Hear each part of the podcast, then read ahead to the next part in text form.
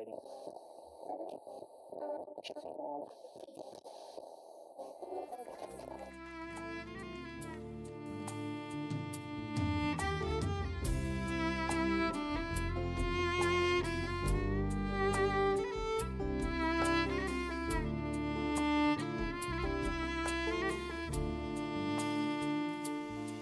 آن صدای پر از بغز سرزمین جنگ من آن زنی که چه ساده پشته شد با من آن جوانی که شلاق طالبانی خود صدایی که در اوج انتحاری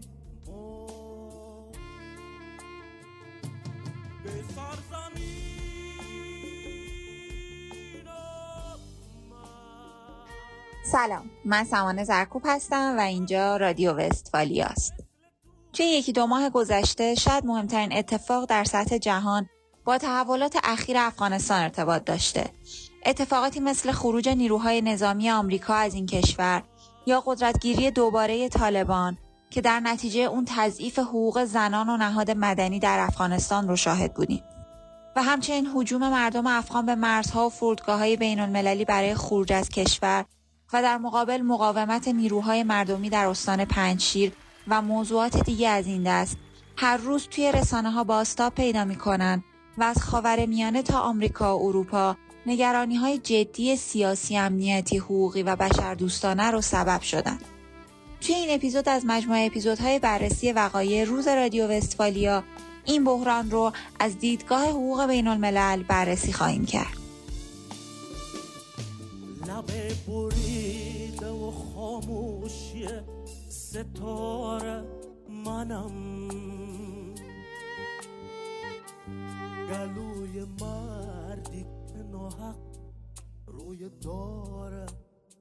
من هم به همراهان همیشگی رادیو وستفالیا سلام می کنم من مهران ترهی هستم و در ابتدای بحث لازمه که از بابت انتشار دیر این پادکست از شما عزیزان عذرخواهی کنم. وسواسی که روی تأمین محتوای این قسمت داشتیم باعث شد تا زمانبندی ما به درستی پیش نره و یه مقداری با تأخیر این قسمت رو به شما عزیزان تقدیم کنیم.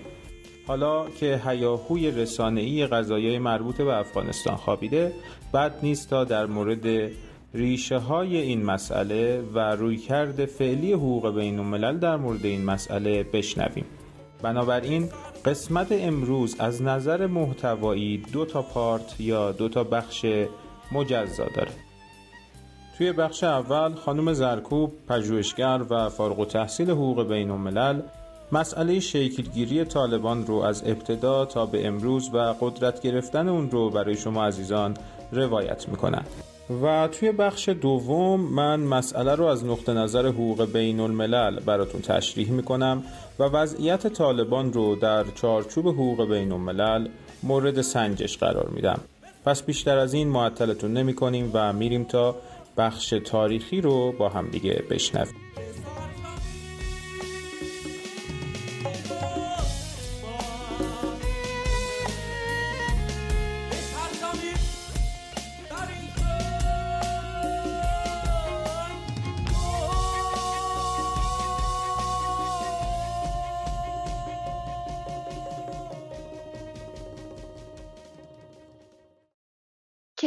افغانستان به خاطر قرار گرفتن بین خلیج فارس، آسیای مرکزی و قاره هند موقعیت ژئواستراتژیک ویژه‌ای داره که اونو به یکی از بازیگران اهمیت توی دنیا تبدیل کرده.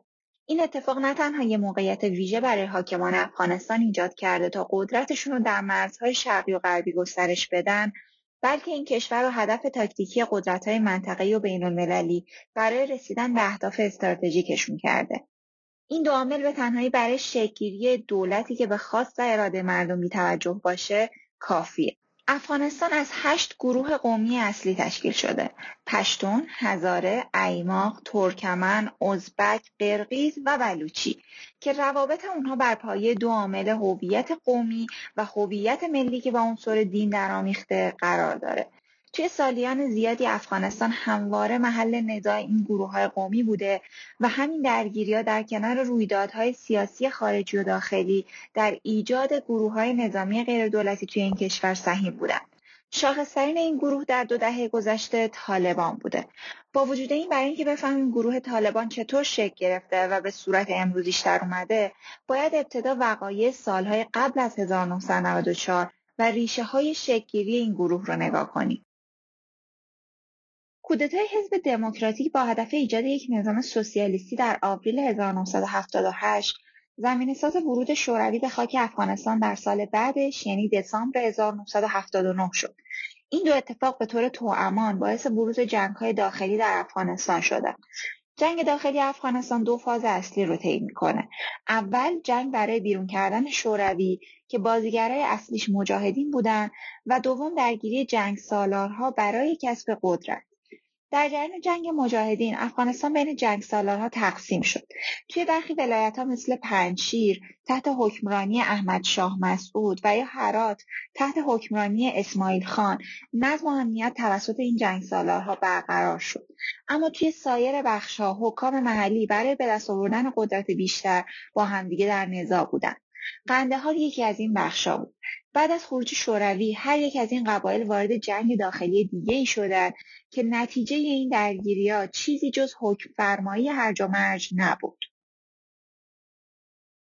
بنیانگذاران طالبان گروهی از رهبرهای مذهبی متشکل از ملاها و محققان بودند که پیوندشون در جریان جنگ شوروی و افغانها ایجاد شده بود و دلیل عمده این پیوند تعالیم اسلام سلفی مدرسین و مرشدین تجربیات جنگی و این دیدگاه مشترک بود که افغانستان باید توسط مر قوانین اسلام اداره بشه.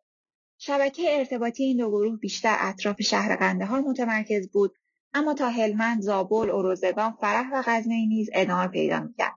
این رهبرهای مذهبی که از هرج و مرج موجود در افغانستان خسته شده بودند با تاکید به مفاهیم اسلام سلفی و برای عمل به این مفاهیم تصمیم گرفتن علیه این سرکوب ناعادلانه بجنگند برای مدت چند ماه رهبران مذهبی طالبان توی مساجد غرب قندهار جمع می شدن و در مورد اینکه چه اقداماتی انجام بدن گفتگو می کردن.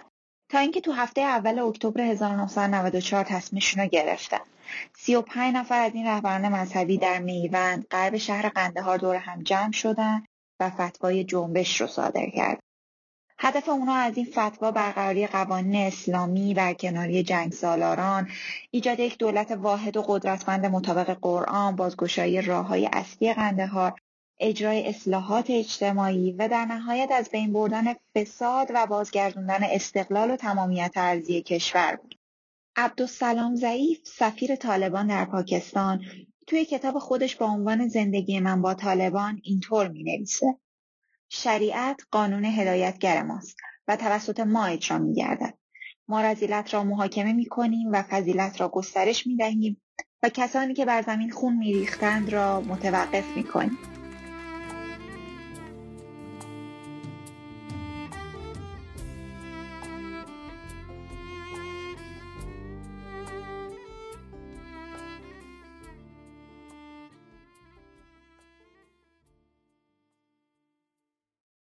افراد حاضر توی شورا مولوی عبدالصمد رو به عنوان رهبر کل و مجاهد ملا محمد عمر رو به عنوان فرمانده جنگ انتخاب کردند.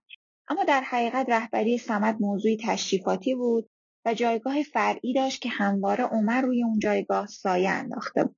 مدتی بعد از شکلگیری جنبش مولوی عبدالصمد برکنار شد. ملا محمد عمر کاراکتری خشن و سختی رو مذهبی داشت و از هوتکیان قبیله میرویس بود. این مسئله به اعتبار و مشروعیت اون اضافه می‌کرد. در سی و پنج سالگی لقب مجاهد رو به خاطر سالهای خدمتش در جنگ علیه شوروی دریافت کرد. در واقع تجاوز شوروی ملا عمر رو از پای میز درس تعالیم مذهبی به جنگ در قندهار کشون پس از خروج شوروی و سقوط دولت کمونیست عمر به مسجد خودش در روستای سنگیسار در منطقه میوند برگشت و زندگی خودش رو به عنوان ملا از سر گرفت اما هرج و مرج ناشی از فاز دوم جنگ داخلی باعث شد تا دوباره در جنبش جدید شرکت کنه.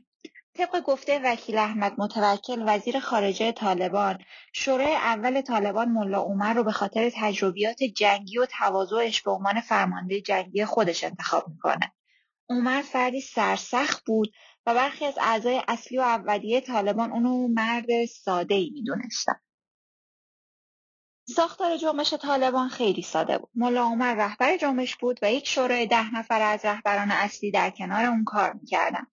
ملا عمر اختیار ریاست در جلسات نظامی رو داشت و شورا اختیار جلسات مدنی و اداری با حکام و وزیران رو داشت. در حالی که تایید نهایی هر تصمیمی با عمر. بنابراین در ابتدای جنبش ملا عمر قدرت خودش رو با سایر رهبران به نحوی تقسیم کرد. اون به ندرت از قدرتش استفاده می‌کرد و به نظرات بقیه رهبران توجه داشت. درهای جلسات شورا عموما به روی جنگجویان و فرماندهان باز بود. احمد رشید نویسنده تاریخ طالبان اینطور میگه در اولین بازدیدم از قندهار تحت تاثیر مذاکرات آنها قرار گرفتم که گاهی تمام شب ادامه پیدا می‌کرد فرماندهان ملاها و جنگجویان عادی دعوت می‌شدند تا نظرات خود را قبل از اینکه ملا عمر تصمیم خود را بگیرد بیان کنند این سیستم مشارکتی در چنین زمانی موفق عمل می‌کرد چرا که به خاطر جنگ داخلی بین جنگ سالاران رهبران جنبش لزوم وجود یک هدف مشترک رو درک کرده بودند. در حالی که بنیانگذاران اصلی طالبان از مجاهدین با تجربه بودند خیلی از افراد پیاده نظام طالبان در جریان جنگ با شوروی رو کودکان تشکیل می‌دادند. این افراد در سال 1994 محصلانی در مدرسه ها و مساجد بودند که اغلب به عنوان پناهنده در کمپ های پاکستان بزرگ شده بودند. زمانی که خبرهایی از شکلگیری جنبش پخش میشه این افراد برای پیوستن به اون جنبش به افغانستان برمیگرد ملا عمر و سایر رهبران طالبان از ارتباطاتشون با رهبران مذهبی همتای خودشون توی پاکستان برای جلب حمایت استفاده می‌کنن. مدرسه ها و طلاب توی کمپ های پناهندگی محصلینشون رو برای عضویت داوطلبانه توی این گروه تشویق می‌کنن. اسم این جنبش از همین مسئله سرچشمه می‌گیره کلمه عربی و پشتو برای محصل مذهبی طالب هست که جمع اون طالبان گفته میشه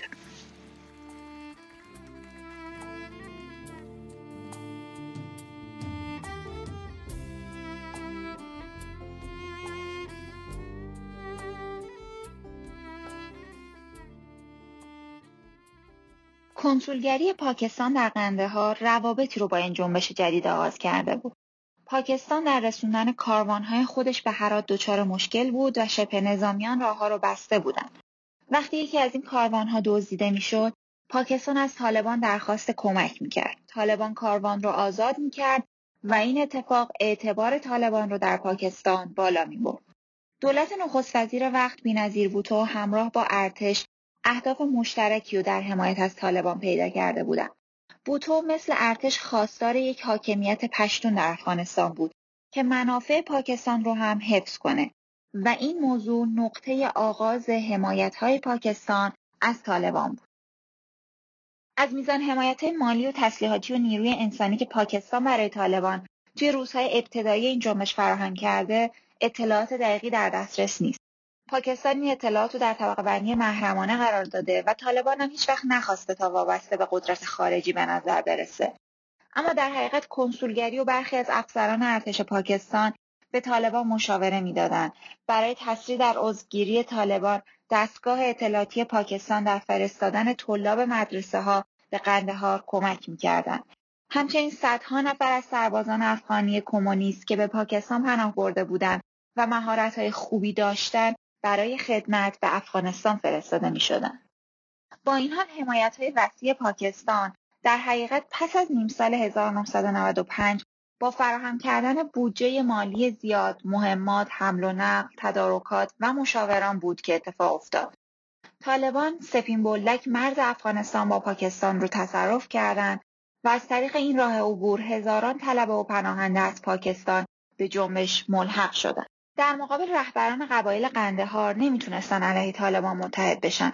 چرا که رقابت قبیله ای از منافع مشترک اهمیت بیشتری براشون داشت. نوامبر 1995 طالبان قندهار رو محاصره می‌کنه و با فرار حاکم این شهر به پاکستان این منطقه به تصرف طالبان در میاد. اما بازیگران اصلی جنگ داخلی در شمال و غرب افغانستان بودند عبدالرشید دوستم با ارتش ازبک خودش در شمال اسماعیل خان رهبر تاجیک جمعیت اسلامی در هرات گلبدین حکمتیار با افراد حزب اسلامی پشتون شرقی در جنوب کابل و احمد شاه مسعود فرمانده جمعیت اسلامی از پنجشیر در شمال شرق که اکثر مناطق کابل تحت کنترلش بود. طالبان به همون روشی که قندهار رو تصرف کرده بودند یک به یک این رهبران رو علیه همدیگه برمیانگیختند و شکست می‌دادند. به محض تصرف قندهار ملا عمر دو منطقه همسایه یعنی هلمند و اروزگان رو هم تصرف می‌کنه و دو ماه بعد به سمت کابل حرکت می‌کنه. جنگ بین احمد شاه مسعود و گلبدین حکمتیار کابل رو دو تکه کرده بود. حکمتیار رهبر تندرو حزب اسلامی به خاطر نژاد پشتون و عقبه اسلامی که داشت خودش رو حاکم واقعی افغانستان می‌دونست. با لشکرکشی طالبان به سمت شمال از راه زابل و غزنی رهبران مذهبی و مجاهدین سابق با طالبان متحد شدند. حزب اسلامی آماده جنگ بود اما حکمتیار که از یک طرف تحت فشار طالبان و از طرف دیگه تحت فشار مسعود بود به پاکستان و بعد هم به ایران فرار کرد. در این زمان طالبان در دروازه های کابل با مسعود روبرو بود. مارس 1995 مسعود در اولین حمله طالبان اونها را شکست سختی داد.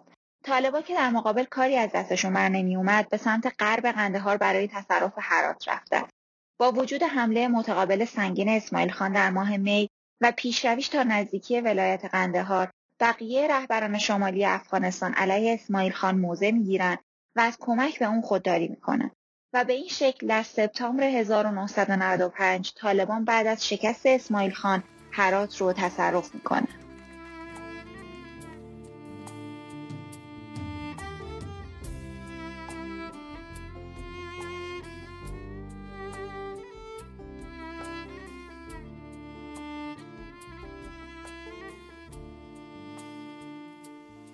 من آن صدای پر از بغز سرزمین جنگ من آن زنی که چه ساده بشته شد با من آن جوانی که شلاق طالبانی خود آوریل 1996 1500 نفر از رهبران مذهبی به قندهار میرن تا در خصوص آینده این جنبش و انتخاب بین مذاکرات صلح یا فتح تمام افغانستان تصمیم گیری کنند. افراد حاضر در این شورا پیشنهاد صلح رو رد می‌کنند و علیه مسعود و ربانی اعلان جنگ می‌کنند. همچنین با عمر به عنوان امیرالمؤمنین بیعتشون رو اعلام می‌کنند. سپتامبر 1996 با رهبری ملا برجان حمله دومی علیه کابل آغاز میشه که در نتیجه اون مسعود با نیروهای خودش به سمت سرزمین های تاجیک در شمال کابل عقب نشینی می‌کنه. در نهایت اکتبر همون سال ربانی، مسعود، دوستم و کریم خلیلی یکی از رهبران هزاره متحد میشن و ائتلاف شمال رو تشکیل میدن. آگست 1998 طالبان با قتل عام 5000 تا 6000 نفر از غیر نظامیان هزاره مزار شریف رو تصرف می‌کنه تا به این شکل 80 درصد از خاک افغانستان رو تحت تصرف خودش قرار بده. رژیم طالبان از زمان تصرف قندهار در 1994 تا سقوط شهر در 2001 به مدت 7 سال حکومت می‌کنه. با تصرف کابل در 1996 طالبان اسم دولت اسلامی افغانستان رو برای حکومت خودش انتخاب می‌کنه و بعد اون رو به امارات اسلامی افغانستان تغییر میده. جنگ بین ائتلاف شمال و طالبان توی این سالها در همون منطقه شمال کابل باقی میمونه. دولت طالبان برای برقراری نظم از نظام قبیله استفاده نمی‌کنه بلکه سیستم سلسله مراتبی رو ایجاد می‌کنه که در اون همه افراد به فرمانده ها و فرمانده ها به عمر پاسخگو باشن. تاکید اونها روی این سیستم بر فضیلت اطاعت و فرمانبرداری در اسلام با قرائت خودشون بود. جنگجویانی که بیشتر اونها از کمپ‌های پناهندگی و مدارس در پاکستان اومده بودن به پیوندهای قومی و قبیله‌ای خودشون وابستگی کمتری داشتند و وفاداریشون به قانون و نظم طالبان بیشتر بود. طالبان خیلی بیشتر از رهبران قومی متحد بودند که این حقیقت یکی از عوامل اصلی پیروزی اونها بود. اسامه بن لادن اولین بار در میانه دهه 80 میلادی برای انجام کارهای خیریه با پناهندگان افغان به پاکستان میره. در اونجا با عبدالله اعظام از تبلیغ کنندگان جهاد جهانی و یکی از بنیانگذاران القاعده آشنا میشه. بن لادن برای عربهایی که مایل به مبارزه با شوروی بودن کمپ های تمرین در افغانستان ایجاد می‌کنه که در نتیجه اون در سال 1987 به پیروزی مهمی در جنگ جاجی دست پیدا می‌کنه. بن لادن در سال 1989 بعد از شکست مجاهدین در جلال آباد افغانستان رو ترک می‌کنه به عربستان سعودی و سودان میره. در می 1996 بن لادن همراه 50 نفر دیگه به افغانستان باز میگرده و در نزدیک جلال آباد پایگاه جدیدی می‌سازه. تا اون زمان هیچ کدوم از رهبران طالبان با بن لادن ملاقاتی نداشتند. آگست 1996 بن لادن علیه ایالات متحده آمریکا اعلان جهاد می‌کنه که منجر به انتقادات جامعه جهانی از رژیم طالبان میشه. در ادامه در نوامبر همون سال عمر بن لادن رو به قندهار احضار می‌کنه و بهش اجازه موندن در خاک افغانستان رو میده اما در مقابل ازش می‌خواد تا از مصاحبه با رسانه ها در خصوص جهاد علیه آمریکا دست برداره و همچنین بهش قول حمایت از القاعده رو میده. بن لادن بی توجه به خواسته عمر اقدام به ایجاد پایگاههایی در افغانستان می‌کنه و طالبان هم هیچ وقت فعالیت های القاعده در افغانستان رو محدود و ممنوع نمی‌کنه بلکه افرادی از طالبان همیشه با بن لادن در ارتباط بودند. به گفته ضعیف طالبان هیچگاه بن لادن را به خاک افغانستان دعوت نکرد اما در نهایت القاعده تبدیل به بخشی از فرهنگ طالبان شد.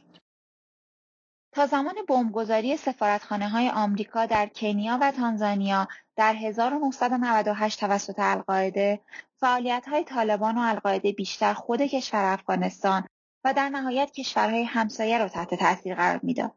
اما بعد از این اتفاق جامعه جهانی متوجه خطر این گروه شد. ایالات متحده آمریکا در پاسخ به این اتفاق پایگاه های القاعده را در افغانستان بمباران کرد.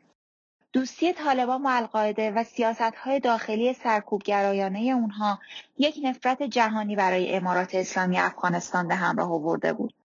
فقط عربستان سعودی، امارات متحده عربی و پاکستان این رژیم رو به رسمیت شناخته بودند. بقیه کشورها حکومت رقیب که تنها روی ده درصد خاک افغانستان تسلط داشت رو به رسمیت میشناختند و نماینده اون رو ائتلاف شمال می‌دونستند. سازمان ملل متحد اجازه داده بود تا مولوی عبدالحکیم مجاهد به عنوان سفیر غیررسمی طالبان در سازمان حضور داشته باشه. اما توی قدنامه های 1267, 1333 و 1378 شورای امنیت اعلام شده که طالبان رو نماینده مردم افغانستان و دولت اون نمی‌دونه.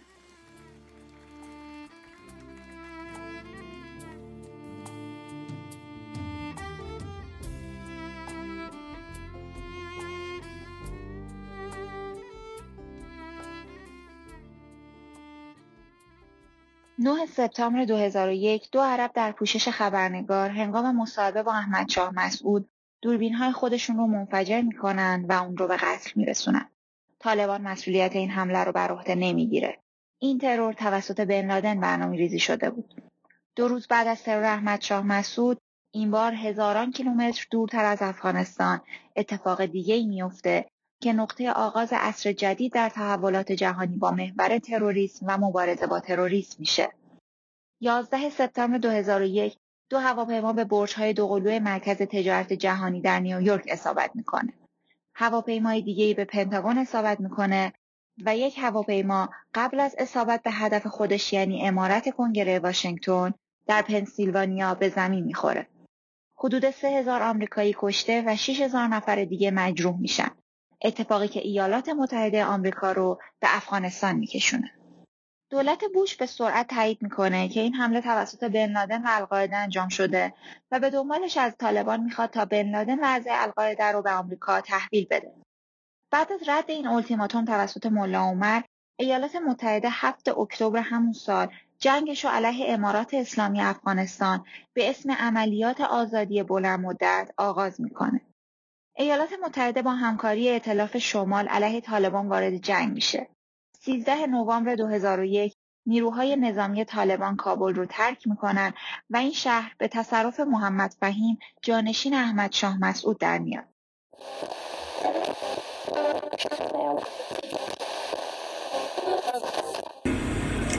Today, our fellow citizens, our way of life, our very freedom came under attack in a series of deliberate and deadly terrorist acts.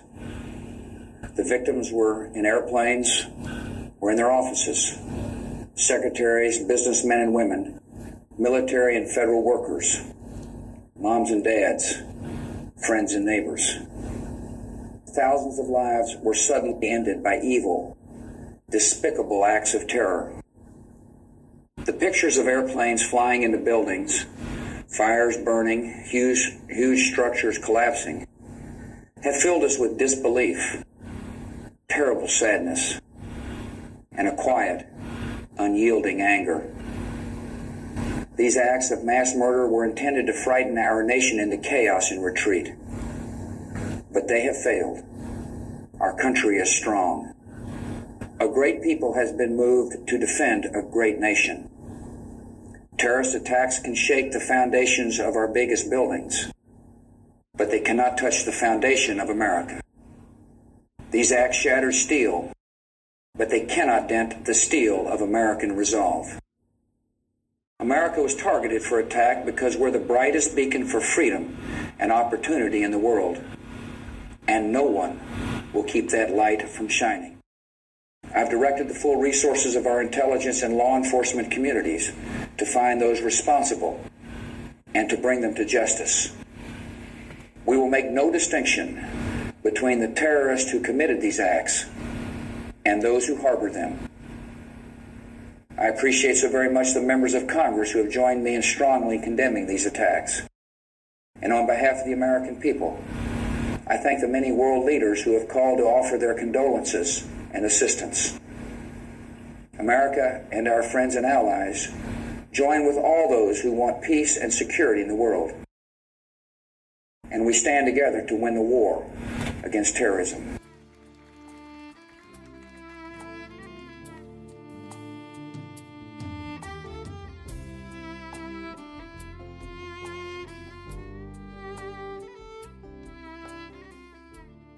تا اواسط نوامبر طالبان تقریبا کنترل خودش بر اکثر منطقه افغانستان را از دست داده بود. قندهار آخرین پایگاه طالبان در 6 دسامبر به تصرف نیروهای ائتلافی در میاد. در این روز حامد کرزای پس از انعقاد موافقتنامهای با طالبان اجازه میده که ملا عمر به هلمند بره به این شرط که از قدرت دست بکشه و شهر رو تخلیه کنه. اواخر سپتامبر 2001 سازمان ملل متحد برای گذار افغانستان به دموکراسی با استفاده از روش های حل و فصل سیاسی کنفرانس بون رو در آلمان تشکیل میده. در این کنفرانس که 27 نوامبر 2001 آغاز شد، گروه های مخالف دور هم جمع شدند. نمایندگانی از ائتلاف شمال، حکومت قدیمی افغانستان، گروه های کوچکتر پشتون به همراه نمایندگانی از ایالات متحده، پاکستان، هند، روسیه و ایران. هیچ کدوم از اعضای طالبان در این کنفرانس حضور نداشتند. نتیجه این کنفرانس موافقتنامه بن بود که گامهای لازم برای گذار افغانستان به دموکراسی رو شرح می‌داد. در نهایت با شکلگیری دولت انتقالی حامد کرزای به عنوان رئیس جمهور افغانستان انتخاب شد. کرزایی که از قوم پشتون بود سعی کرد تا با تشکیل کابینه متشکل از یازده پشتون، هشت تاجیک، پنج هزاره، سه ازبک و سه نفر دیگه از سایر های قومی اختلافات قومی ای رو کمرنگ کنه.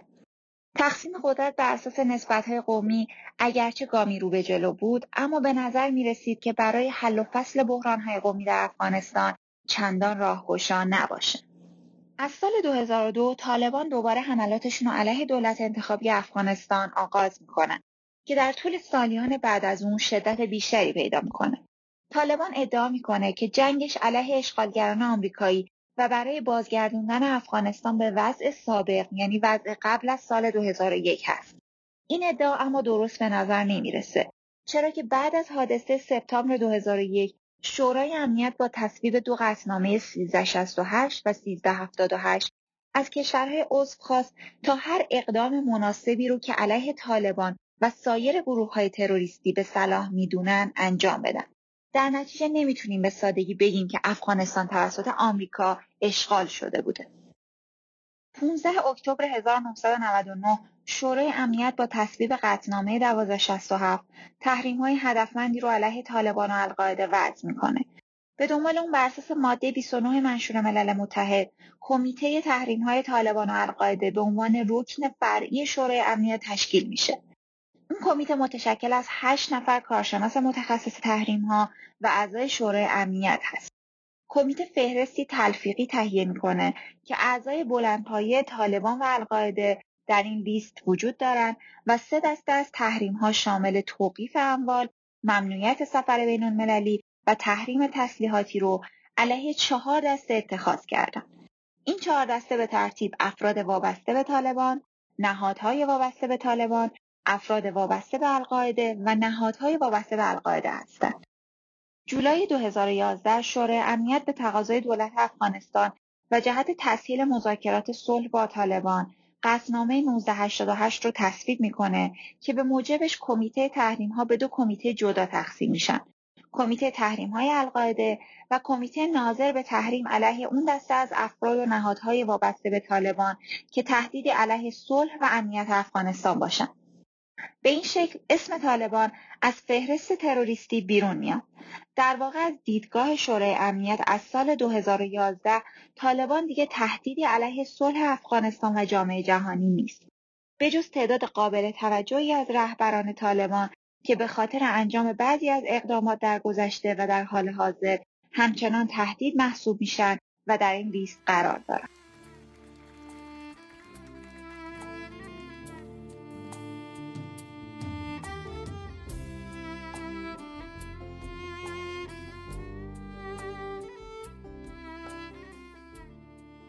سال 2011 اوباما بعد از تحمل در جنگ طولانی، گران و بیحاصل افغانستان با این واقعیت سیاسی کنار اومد که ایالات متحده نمی‌تونه طالبان رو با استفاده از روش نظامی شکست بده.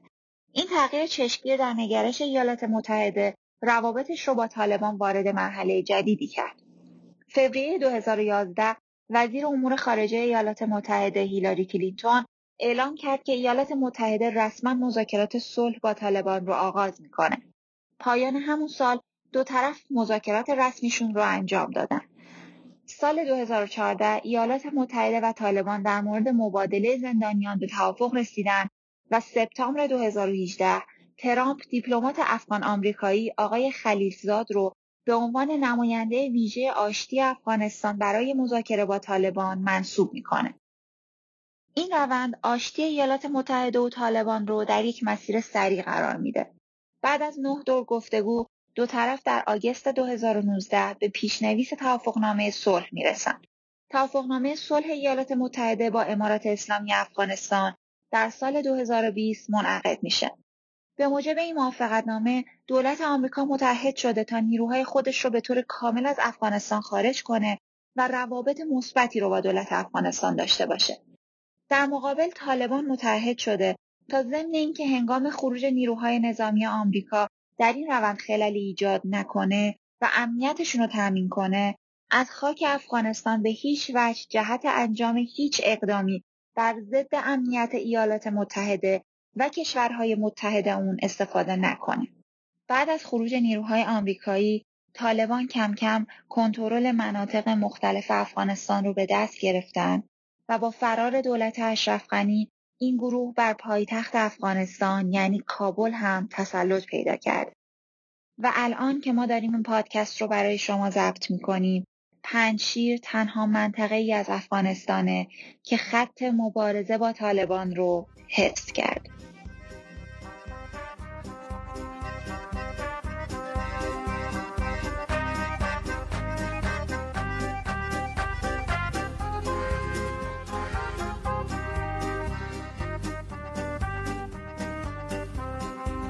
امشب بس سر شد صبح دیگر شد. چاو بلا چاو بلا چاو بلا چاو چاو چاو می‌رویم بیرون. در شهر پرخون شاید دیگر بر نگرده. شاید نبینه یک صبح دیگر یک صبح و یک مرگ دیگر. در خیابان ها با فراخان ها چاو بلا چاو بلا چاو بلا چاو چاو چاو میزانم فریاد تا شب ما از بند زور و استبداد یک بار دیگر مگذاریم اصلا در یک جنگ نابرابر خب می‌دونم که احتمالا بعد از شنیدن این تاریخ تقریبا مفصل در ارتباط با طالبان ترجیح می‌دادید که این آهنگ رو تا انتها گوش بدید. اما بهتون قول میدم که در انتهای پادکست فایل کامل این آهنگ رو برای شما گذاشتیم و می‌تونید ازش لذت ببرید و حسابی باهاش استراحت کنید. فارغ از مسائل تاریخی که تا به این لحظه با هم دیگه شنیدیم تولد یه موجودیتی شبیه طالبان در افغانستان وقوع جنگ داخلی توی این کشور و به خصوص دکترین جنگ با ترور که بعد از واقعه 11 سپتامبر ایجاد شد و توی فایل صوتی که از پرزیدنت بوش در این پادکست هم بود به اون اشاره شده همه منجر به طرح چالش های حقوقی جدی در جامعه بین المللی شدن. مسائلی از قبیل جایگاه گروه های نظامی شبیه طالبان در حقوق بین الملل مسئولیت بین المللی این موجودیت ها و میزان اعتبار دکترین های شکل گرفته بعد از شکلگیری و فعالیت این گروه ها از جمله مهمترین چالش هایی بودند که حقوق بین الملل در دو دهه گذشته با اونها روبرو بوده. از اینجای پادکست به بعد به بعضی از این مسائل که به طور جدی با حقوق بین الملل ارتباط پیدا می‌کنن اشاره می‌کنیم و پیش از همه به مسئله مسئولیت طالبان از منظر حقوق بین الملل می‌پردازیم. در مورد این مسئله باید در ابتدا ببینیم که ماهیت گروه طالبان در حقوق بین الملل چطور تعریف میشه. هیئت معاونت سازمان ملل متحد در افغانستان یا همون UNAMA در توصیف گروه شورشی از کلمه عناصر ضد دولت استفاده کرده که شامل افراد و گروه های مسلح با پیشینه های متفاوت انگیزه و ساختار فرماندهی میشه. همانند همون چیزی که در طالبان شبکه حقانی حزب اسلامی و سایر گروه ها هم دیده میشه. طبق گفته عفو بین الملل طالبان و گروه های شورشی وابسته در افغانستان اهمیت بسیار کمی برای حقوق بشر و حقوق جنگ یا همون حقوق بشر دوستانه قائل هستند. و به طور سیستماتیک و عمدی افراد غیر نظامی امدادگران اموال غیر نظامی مثل مدارس و به خصوص مدارس دخترانه رو آماج حمله های خودشون قرار میدن. مخاسمات در افغانستان رو میشه در سه فاز طبقه بندی کرد. فاز اول مخاسمات قبل از سپتامبر 2011 هستند که توی این مرحله مخاسمه مسلحانه از نوع مخاسمه مسلحانه غیر بین المللی بوده یا همون چیزی که در حقوق بین الملل و حقوق بشر دوستانه بین المللی تحت عنوان نایاک ازش یاد می‌کنیم. دومین مخاسمه مسلحانه از 2001 تا 2021 هست. که توی این دوران مخاسماتی که در افغانستان شاهد اونها بودیم ویژگی بین المللی رو پیدا می‌کنن یا همون آیاک International Armed Conflict و سوم بعد از خروج آمریکا در سال 2021 و وضعیت کنونی افغانستان هست که مجددا درگیری های مسلحانه ویژگی داخلی و غیر بین المللی دارند. اگه به رویه غذایی که حول محور مفهوم مخاسمه مسلحانه شکل گرفته نگاه کنیم می‌بینیم که دو تا عامل شدت مخاسمه و همینطور مدت زمانی که مخاسمه در جریان بوده برای احراز وضعیت مخاسمه بسیار ضروری و حیاتی قلم داد میشه. درگیری هایی که توی افغانستان شاهدش بودیم به طور قطع از شدت کافی برخوردار هستند تا بتونیم اونها رو مخاسمه مسلحانه غیر بین المللی بدونیم. از اونجایی که ما توی این اپیزود در مورد مسئولیت گروه طالبان صحبت می‌کنیم بنابراین خیلی با اون بازه های مربوط به مخاسمات مسلحانه بین المللی کاری نداریم و بیشتر همون بحث مخاسمه مسلحانه داخلی که طالبان رکن اصلی اون بوده رو در موردش با همدیگه صحبت می‌کنیم به صورت کلی دو دسته از قواعد حقوقی بر چنین مخاسماتی یعنی مخاسمات مسلحانه از نوع داخلی حاکم هستند. اول ماده سه مشترک کنوانسیون های چهارگانه ژنو و دوم پروتکل الحاقی به کنوانسیون های ژنو 12 آگوست 1949 که مرتبط با حفاظت از قربانیان در مخاسمات مسلحانه غیر بین المللی هست و ما اون رو تحت عنوان پروتکل الحاقی دوم هم می‌شناسیم. افغانستان توی سال 1956 به کنوانسیون های جنو و در سال 2009 هم به پروتکل الحاقی دوم پیوسته. ماده سه مشترک به طور مستقیم با مخاسمات در ارتباط نیست و در نگاه اول به نظر می‌رسه که فقط حمایتی رو برای قربانیان چنین مخاسماتی در بر داره اما با نگاهی دقیقتر میشه اینطور دریافت که این ماده در طول مخاسمه مسلحانه هم قابل اعمال هست. برای مثال اشاره به لطمه به حیات و اشخاص شامل اقداماتی میشه که در طول یک مخاسمه مسلحانه رخ میده و توی این ماده به اون هم اشاره شده. برای اجرای ماده 3 باید مخاسمه مسلحانه غیر بین در سرزمین یکی از دولت‌های عضو رخ بده. بر اساس رویه‌ای که از دادگاه بین‌المللی کیفری برای یوگسلاوی سابق یا وای به دست اومده برای احراز این موضوع دو معیار باید وجود داشته باشه اول حالت استمرار مخاسمه مسلحانه و دوم اینکه هر گروه مسلحانه غیر دولت باید از حدی از سازمان یافتگی برخوردار باشند تا بتونیم اون رو طبق حقوق بین الملل به عنوان یکی از طرفین مخاسمه محسوب کنیم. در خصوص افغانستان سالها درگیری بین دولت و نیروهای بین المللی و گروه های مسلح سازمان یافته نشون دهنده استمرار وضعیت مخاسمه مسلحانه توی این کشوره. به علاوه این گروه ها برای اینکه طرف مخاسمه محسوب بشن سازماندهی کافی هم دارند. برای مثال وجود قواعد نظامی در طالبان گواهی بر وجود چنین سازمانی هست. مسئله دیگه در رابطه با ماده سه مشترک کنوانسیون های چهارگانه ژنو اینه که به طور مستقیم گروه های مسلحانه غیر دولت رو خطاب قرار ندادند. به عقیده یک سری از حقوقدانها این ماده قابلیت اعمال بر بازیگران غیر دولتی مثل طالبان رو نداره. با این حال میشه در پاسخ اینطور ادعا کرد که رویه دولت ها پرونده های بین المللی و دکترین تأکید کردند که ماده سه مشترک بر گروه های مسلح غیر دولت هم قابل اعمال هست.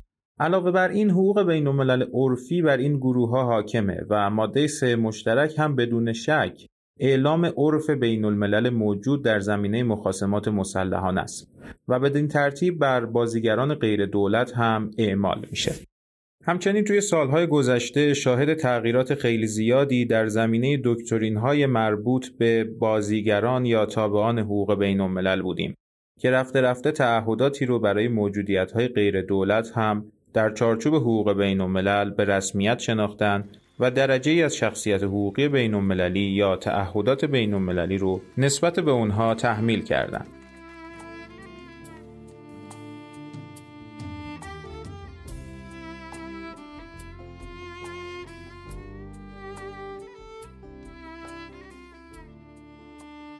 پروتکل الحاقی دوم به کنوانسیون های چهارگانه ژنو آستانه خیلی بالاتری رو نسبت به ماده سه مشترک داره. علاوه بر وجود تعارض بین گروه شورشی و دولت عضو سه معیار تجمعی دیگه نیز زیل بند یک ماده یک پروتکل الحاقی دوم لحاظ شده. اول اینکه گروه مسلحانه سازمان یافته باید تحت فرماندهی مسئولانه یا responsible command باشه. دوم باید کنترل خودش رو بر بخشی از سرزمین دولت به گونه ای اعمال کنه که عملیات نظامی رو تقویت و هماهنگ کنه و سوم اینکه کنترل سرزمین توسط این گروه مسلحانه سازمان یافته باید به شیوهی باشه که اونها بتونن پروتکل مزبور رو اجرا کنن. زمانی که این ستا معیار احراز بشه پروتکل به صورت اتوماتیک و فارغ از رضایت طرفین مخاسمه اعمال میشه معیار اول بیان می‌کنه که گروه شورشی باید دارای نظامی باشه که قابلیت تخصیص اقتدار و مسئولیت رو دارا هست طالبان گواه وجود چنین ساختاریه و به این ترتیب میشه گفت معیار سازمانی رو داره معیار سرزمینی هم در پروتکل الحاقی دوم کاملا معیار کارکردیه. طالبان علاوه بر این که تا حالا کنترل بیش از 80 درصد افغانستان رو در اختیار مرامنامه خودش داره، قادر به سازماندهی عملیات نظامی خودش هم هست.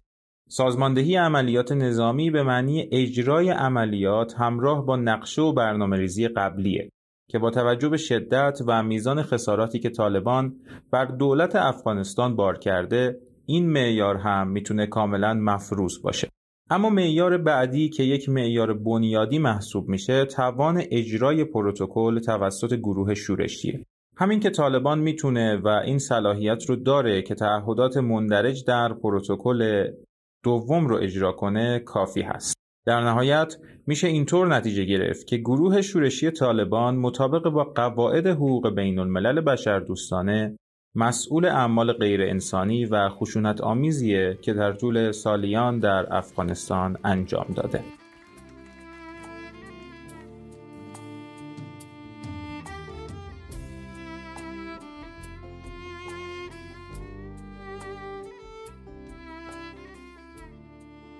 علاوه بر مسائلی که تا اینجا گفتیم و بیشتر بر مسئولیت گروه طالبان از منظر حقوق بشردوستانه بین المللی تاکید داره اقدامات اعضای طالبان رو میشه از منظر حقوق بین المللی کیفری هم تحلیل کرد که در سالهای گذشته به طور جدی مد نظر عالی ترین محکمه کیفری بین المللی قرار گرفته.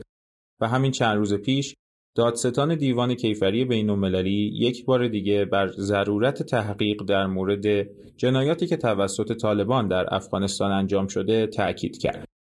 افغانستان در ده فوریه 2003 به اساسنامه روم یا همون سند تأسیس دیوان بین المللی کیفری پیوسته و به همین ترتیب دیوان صلاحیت رسیدگی به جرایمی که مطابق اساسنامه در خاک افغانستان واقع شدند رو از تاریخ تصویب به بعد داره بنابراین دیوان می‌تونه در مورد جرایم جنگی، نسل کشی، جنایات علیه بشریت رسیدگی های لازم رو انجام بده. در راستای اعمال همین صلاحیت در سال 2006 ارزیابی های مقدماتی در مورد وضعیت افغانستان شروع شد و دفتر دادستانی بر اساس ماده 15 اساسنامه گزارش های مختلفی رو در مورد این مسئله دریافت کرد. ارزیابی مقدماتی متمرکز بر جرائمی بوده که در اساسنامه روم به اونها اشاره شده و ادعا میشه که در مخاسمه مسلحانه بین نیروهای دولت و نیروهای ضد دولت در افغانستان رخ داده. این جرائم شامل جنایت علیه بشریت مثل قتل، زندانی کردن یا سایر محرومیت های شدید از آزادی جسمی و جرایم جنگی میشه.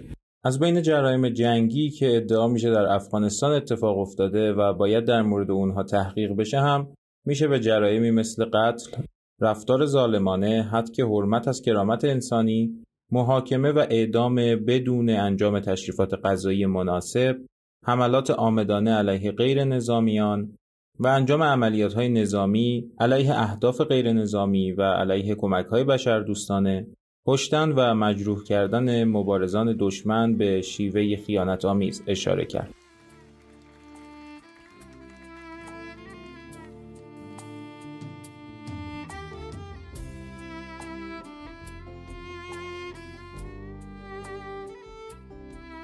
در تاریخ 20 نوامبر 2017 با اتمام ارزیابی های مقدماتی دادستان دیوان کیفری بین المللی برای ادعای ارتکاب جرایم جنگی و جنایت علیه بشریت در ارتباط با مخاسمه مسلحانه در جمهوری اسلامی افغانستان از ابتدای می 2003 و جرایم مشابهی که از اول جولای 2002 در خاک سایر دول عضو ارتکاب یافته بودند و ارتباط کافی با وضعیت افغانستان دارند از شعبه پیشدادرسی یا همون pre-trial تقاضای صدور مجوز تحقیقات کامل رو ارائه کرد. بنابر اعلام دادستانی دلایل کافی برای احراز این امر که طالبان و حامیان این گروه مسئول جنایات ارتکاب یافته در خاک افغانستان هستند وجود داره. در 12 آوریل 2019 شعبه پیشدادرسی به دلیل عدم اقتضای عدالت درخواست دادستانی رو رد کرد.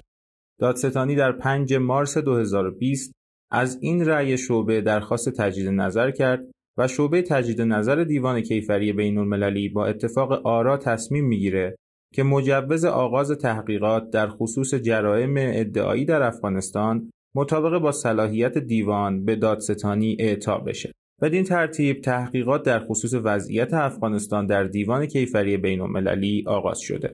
واقعیت اینه که اگر بخوایم با رویکرد انتقادی به مسئله نگاه کنیم جامعه جهانی در خصوص وضعیت فعلی افغانستان و تسلط نیروهای طالبان بر این کشور که تا الان نتیجه جز نقض حقوق بشر در پی نداشته به کندی واکنش نشون داده. دبیر کل سازمان ملل متحد آقای آنتونیو گوسرش نگرانی خودش رو در رابطه با وضعیت حقوق بشر در افغانستان و به ویژه حقوق زنان افغان ابراز کرده. گوترش از طالبان و سایر طرفین خواسته تا برای حفظ جان و تأمین نیازهای بشردوستانه افراد نهایت خیشتنداری رو داشته باشند. بعد از گذشت روزها از بالا گرفتن درگیری ها در افغانستان، شورای امنیت در روز دوشنبه 16 آگوست 2021 برای بررسی وضعیت این کشور نشست فوق‌العاده‌ای را تشکیل داد. شورای امنیت هم نگران از نقض حقوق بشر، حقوق زنان و بروز فاجعه بشردوستانه از نیروهای طالبان خواسته تا با احترام به خواست ملت افغانستان روند صلح آمیزی رو در پیش بگیرند و از کاربرد زور بپرهیزند. دبیر کل سازمان ملل متحد خطاب به شورای امنیت بیان کرده که ما نمی‌توانیم و نباید که مردم افغانستان را تنها بگذاریم. همینطور گوترش خواستار این شده تا جامعه جهانی با ایستادگی، همکاری و اقدام برای حفظ حقوق بشر نگذارد تا یک بار دیگه این کشور پناهگاه امنی برای تروریست ها بشه. گزارشگران شورای حقوق بشر هم خواستار این شدند تا شورای امنیت زیل اقدامات فصل هفت منشور ملل متحد واکنش مختزی رو نشون بده. اما طالبان جز اینکه گروه شورشی یا تروریستی باشه که اکنون در حال به دست گرفتن قدرت در یک کشور هست، نماد یک تفکر رادیکال و افراطی هم هست. که این نوع تفکر در گروه های دیگه در سطح منطقه قابل مشاهدن. دورنمای این اتفاق و نگرانی جدی دیگه ای که به قدرت رسیدن طالبان ایجاد می‌کنه منجر به تقویت این نوع تفکر افراطی و همینطور تقویت این چنین گروههایی در آینده میشه که ممکنه مفاهیم مثل صلح پایدار رو به صورت جدی به خطر بندازه.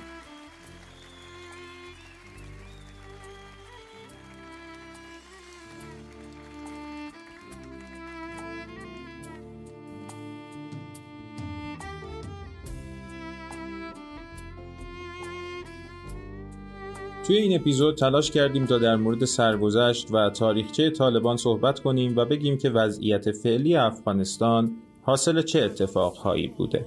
همینطور سرنخهایی در مورد مسائل حقوق بین المللی مرتبط با وضعیت افغانستان به شما دادیم. امیدواریم که از شنیدن بخشی از مسائل تاریخی و حقوقی بین المللی در قالب یکی از وقایع مهم روز یعنی مسئله طالبان لذت برده باشید و این اپیزود رو مفید ارزیابی کنید. شما می‌تونید ما رو در اینستاگرام، تلگرام و توییتر دنبال کنید و اگر نظر، پیشنهاد یا انتقادی دارید که فکر می‌کنید برای ارتقاء کیفیت کارمون می‌تونه به ما کمک کنه لطفا دریغ نکنید و اونها رو با ما به اشتراک بذارید. همینطور بزرگترین کمکی که می‌تونید به ما بکنید اینه که رادیو وستفالیا رو به دوستانتون معرفی کنید و صدای ما رو به اونها هم برسونید. منتظر اپیزودهای جدید رادیو وستفالیا باشید. قراره در اپیزودهای آینده در مورد مسائل جدید و در مورد حقوق بین الملل با رویکردهای تازه و یا حتی به زبان انگلیسی با هم دیگه صحبت کنیم. متن این قسمت توسط ندا کاملا نوشته شد و سمانه زرکوب و همچنین من مهران ترهی روایت این قسمت رو بر عهده داشتیم. از طرف رادیو وستفالیا برای همتون آرزوی سلامتی و موفقیت می‌کنم و تا دفعه بعد که با هم هم صحبت میشیم شما رو به خدا میسپارم. لوح قلبتون سفید.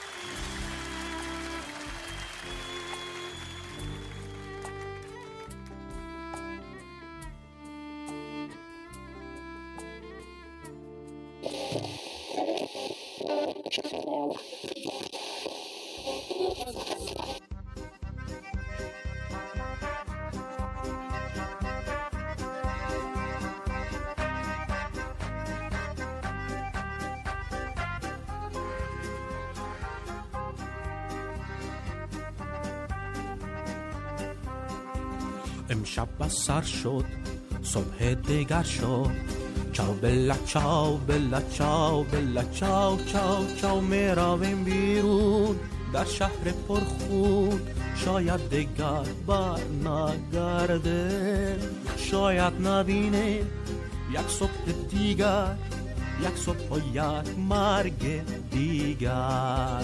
در خیابان ها با فراخان ها چاو بلا چاو بلا چاو بلا چاو چاو چاو میزانم فریاد تا شویم آزاد از بند زور و استبداد یک بار دیگر بگذاریم اثر در یک جنگ نابرابر همه پشت به پشت با دست های مشت چاو بلا چاو بلا چاو بلا چاو چاو چاو ترسه نداره کم نمیاره هستیم تا جان در تن داره ترسه نداره کم نمیاره هستیم تا جان در تن داره.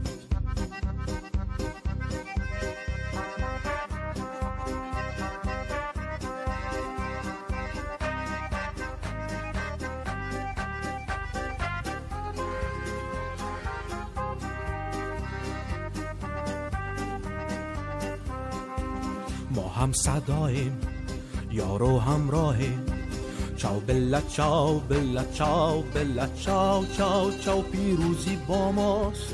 آزادی اینجاست. در مشت و در فریاد ما. فقط عدالت نه به جهالت نه به زور و نه به قدرت. همه پشت به پشت با دست های مشت چاو بلا چاو بلا چاو بلا چاو چاو چاو ترسه نداره کم نمیاره هستیم تا جان در تن داره ترسه نداره کم نمیاره هستیم تا جان در تن داره. همه پشت به پشت با دست های مشت چاو بلا چاو بلا چاو بلا چاو چاو چاو ترسه نداره کم نمیاره هستیم تا جان در تن داره ترسه نداره کم نمیاره هستیم تا جان در تن